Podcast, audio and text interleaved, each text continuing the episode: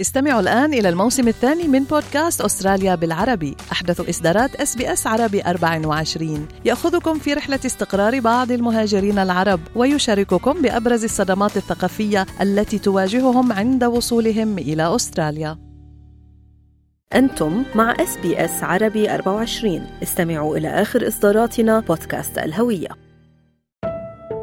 هل تعد الزوجة أو الأم العاملة مقصرة بحق واجباتها المنزلية والعائلية؟ معقول أنا آه، ما أعطيت أولادي حقهم هذا اليوم ما أعطيت بيتي حقه؟ أم هي بحاجة إلى من يدعمها ويتفهم طموحها؟ الزوج لازم يكون هو أكثر شخص عم يدعم آه، زوجته. ولازم يكون هو أكثر شخص يعني عم يساعدها ويشوف إنه كيف بيقدروا يشتغلوا سوا. في حلقة هذا الأسبوع من بودكاست هي مع منال العاني تتحدث نساء عاملات عن صراعاتهن النفسية للموازنة بين متطلبات العائلة والطموح والعلاقات الاجتماعية في أستراليا. إنه أنت تحدين نفسك حتى إنه توصلين للهدف اللي تريديه.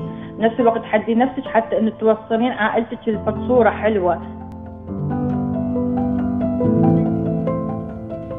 في هذا البودكاست نستعرض قصصا متباينة لنساء عاملات. بعضهن يرين إنهن غير مقصرات وغير مذنبات تجاه الأولاد والزوج والعائلة. فيما يشعرن أخريات بالذنب والتقصير. هلأ الذنب هو الذنب جزء لا يتجزأ من الأمومة. الأم دائما أو الأم الصالحة أنا على طول بقول إنها بتحس بالذنب شو ما عملت. حتى لو عملت أفضل ما عندها بتضل تقول معقول أنا قصرت؟ معقول أنا آه، ما أعطيت أولادي حقهم هذا اليوم ما أعطيت بيتي حقه؟ دائما الأم هي مزيج بين الإحساس بالكمال والإحساس بالذنب. هن متوازيين تماما. لأن الأم اللي بتحس إنه هي ما أنا مقصرة أبدا مع أولادها بتوقع عندها نقص نقص هون بإحساس بإحساس الأمومة. لأن الأمومة لازم تحسي بالذنب لحتى تعطي الأكمل والأحسن. يعني أنت بتشعري بالذنب تجاه أولادك لحتى تعطيهم أفضل ما عندك. دائما بأنبك ضميرك لأنك امرأة بالدرجة الأولى وأم بالدرجة الثانية. فأنت بتحاولي تعطي أفضل ما عندك إسا أكثر والذنب دائما هو وقت تتركي أنت طفلك عند أهلك بتحسي بالذنب فما بالك إذا بتتركيه لحتى تروحي على دوام يمتد لساعات وساعات. فهون بيجي كيف تعوضي هذا الإحساس؟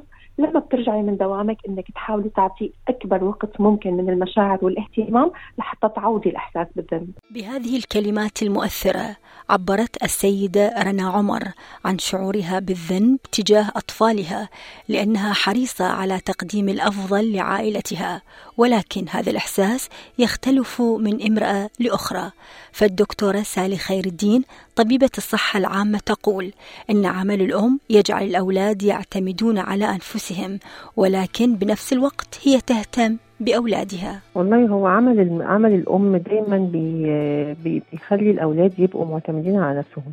هم بيبقوا هي دايما بتقول لهم مثلا بتعلمهم الخطوط العريضة وبتديهم نصايح وكده لكن هم دايما ولاد المرأة العاملة بتلاحظ إن هم بيبقوا دايما عندهم قدر كبير من انه من الاعتماد على النفس والاستقلالية.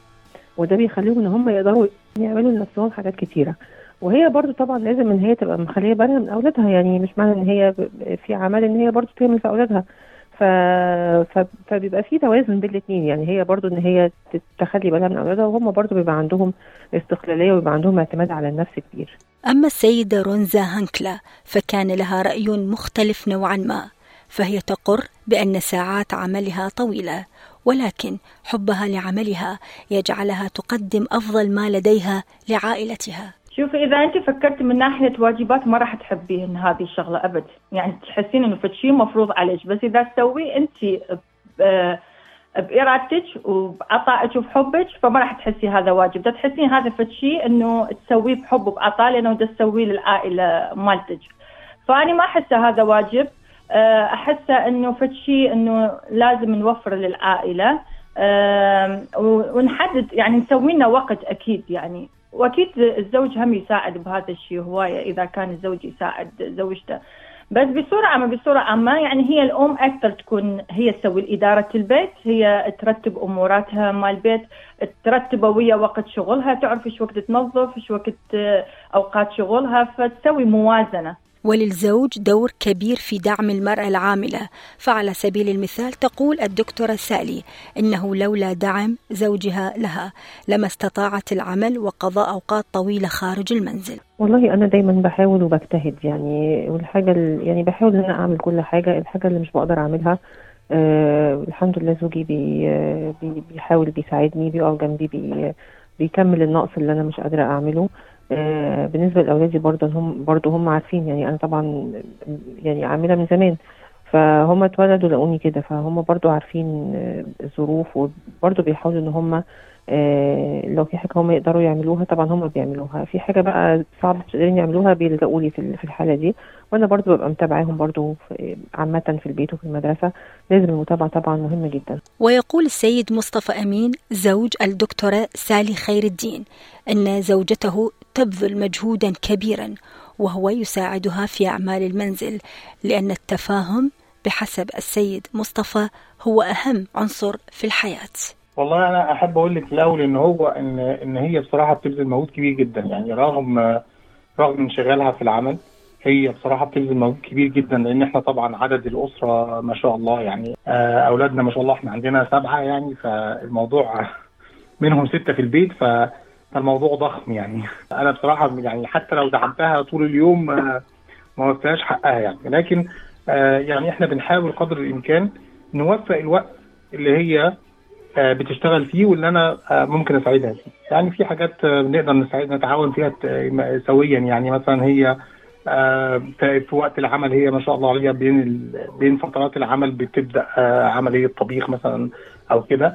ولكن أنا بالنسبة لي مثلا ممكن أساعد في الغسيل ممكن آه، آه، الأولاد برضو بيساعدوا في في تنظيف البيت مثلا.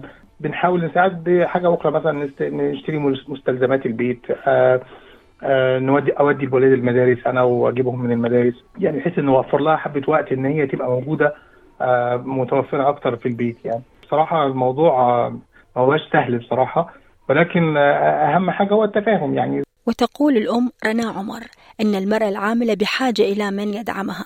والدها وزوجها يدعمونها لأن الدعم بحسب رأي رنا مثل الماء الذي يغذي الشجرة. هلا ال- المرأة بشكل عام كانت بنت برجع أنا دائما بقول الامرأة سواء كانت متزوجة سواء كانت غير متزوجة دائما بحاجة للدعم وكل إنسان بهاي الحياة بحاجة للدعم. الدعم هو مثل المي اللي بتغذي الشجرة.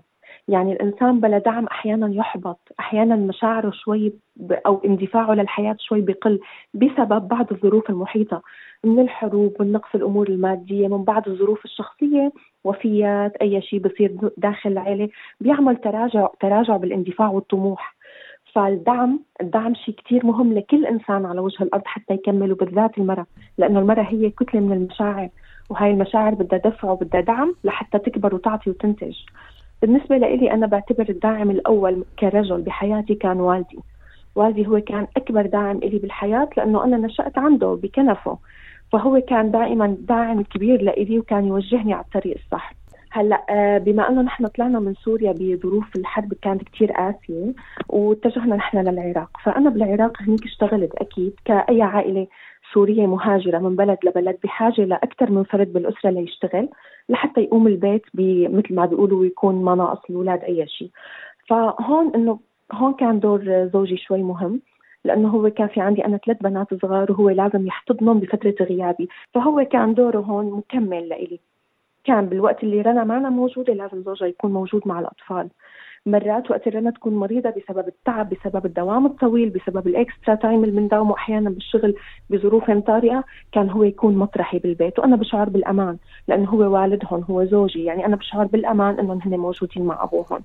ولكن مع ضغوطات العمل والصراعات النفسية للأم العاملة ترى الدكتورة سالي ضرورة تخصيص وقت لنفسها وممارسة هواياتها أو الجلوس مع صديقتها. والله ده إحساس ساعات بيبقى لا مفر منه لازم الواحدة يعني بتيجي في وقت بتحس إن هي فعلا تعبت وإن هي هتنهار وإن هي مش قادرة تكمل وكده بس هو لازم الواحد دايما يعني المرأة العاملة دايما لازم تخلي وقت لنفسها. زي ما بيقولوا مي تايم يعني وقت ليها هي نفسها هي سواء إنها مثلا تمارس حاجة من هواياتها أو تروح حتة مثلا هي بتحبها أو حتى تقعد مع صديقة ليها أو كده. وتقول المستشارة النفسية وأخصائية علاقات أسرية السيدة رولا أبو غزالة أن المرأة تشعر دائما بالذنب داعية المرأة العاملة إلى أخذ قسط من الراحة والاهتمام بصحتها النفسية والجسدية. شعور التقصير آه، آه، تقصير المرأة العاملة بحق نفسها أو بحق أولادها أو بيتها. آه، هو شعور كثير يعني كثير ستات بيعانوا منه. إحنا طبعا بمجتمعنا متوقع من المرأة اللي بتشتغل إنه بتشتغل كأنه ما عندها أولاد. والمرأة اللي بتربي هي بتربي وكأنها ما بتشتغل. فبكون عندنا دائما فصل بتحسي إنه الموازنه بين المرأة العاملة ودورها كأم كثير كثير صعب بكون هذا كلياته الصعوبة. هاي بتكون على آه، نفس وشخص آه، السيدة نفسها. آه، فبتحسيها بتلاقي دائما معاناة بأنها هي ما عم تستمتع باللحظة. دائما عم بتحاول تنجز كثير أشياء بنفس الوقت. بتكون بتشتغل زي الروبوت. ما عم بتفكر وهي عم تشتغل. آه ودائما عندها هذا الإحساس بالتقصير العام سواء باتجاه الأبناء، البيت، حتى باتجاه العمل والأصدقاء والعمل ونفسها كمان، بتكون دائما عندها إحساس إنه أنا ما عم بعمل آه آه كفاية. ودائما عندها شعور بالذنب. واعترفي انه انت عندك هذه المشاعر وانت إنك انت مضغوطة. مرات لازم إحنا نواجه الضغط إنه إحنا نعترف فيه وهذا اهم أهم جزء منه مشان نقدر نتعامل بعد هيك. آه خصصي وقت لنفسك ضروري مهم جدا. يكون الواحد في عنده وقت اللي هو بنحكي له هذا الوقت اللي إحنا بنقعد لنفسنا إحنا ونفسنا. تشربي فنجان قهوة اطلعي امشي شوي عشر دقائق ربع ساعة حوالين البيت لحالك هيك مع أفكارك أنت وحالك حطي حدود. كثير مهم هذا الموضوع حطي حدود اعرف انك تحكي لا. أنا ما بقدر آخذ أكثر من هيك. أسفة أنا ما بقدر أودي أوصل هون. أنا ما بقدر أكون موجودة بهذا المكان. وعن هذه النقطة الشائكة بخصوص هل المرأة العاملة مقصرة بحق عائلتها وزوجها وأطفالها. تحدثنا إلى عدد من أبناء المجتمع العربي في أستراليا وجاءت الإجابات كالتالي. بالعكس يعني المرأة العاملة منها مقصرة في اتجاه بيتها أو زوجها أو أولادها يعني بأي شكل ما يعني يمكن ينطبق الكلام العكسي على هالشيء إنه عم تعمل زيادة. لأنه بنشوف إنه مصاريف الحياة ونمط الحياة وطريقة الحياة هالأيام إنه كيف هي. فالمرأة العاملة أنا برأيي إنه بتضحي أكثر من من كل الأشخاص الثانيين كرمال إنها تكون يعني على إنه عم تكمل عم career progression من جهة وبنفس الوقت عم تساعد عائلتها من جهة ثانية وبنفس الوقت عم تكون عامل فعال بالمجتمع. أنا شخصيا ما بحس إني مذنبة.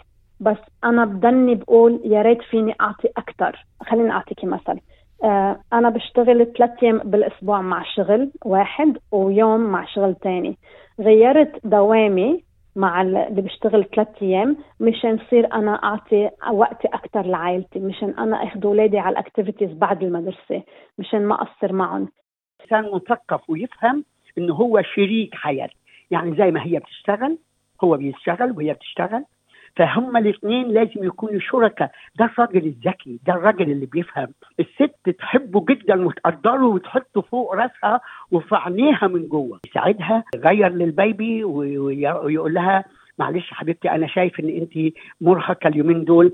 أنا هاخد أجازة وهعمل كذا كذا وهعمل. ويروح يتعلم الطبيخ يتعلم يتعلم كل حاجة. كنت معكم أنا منال العاني من بودكاست هي.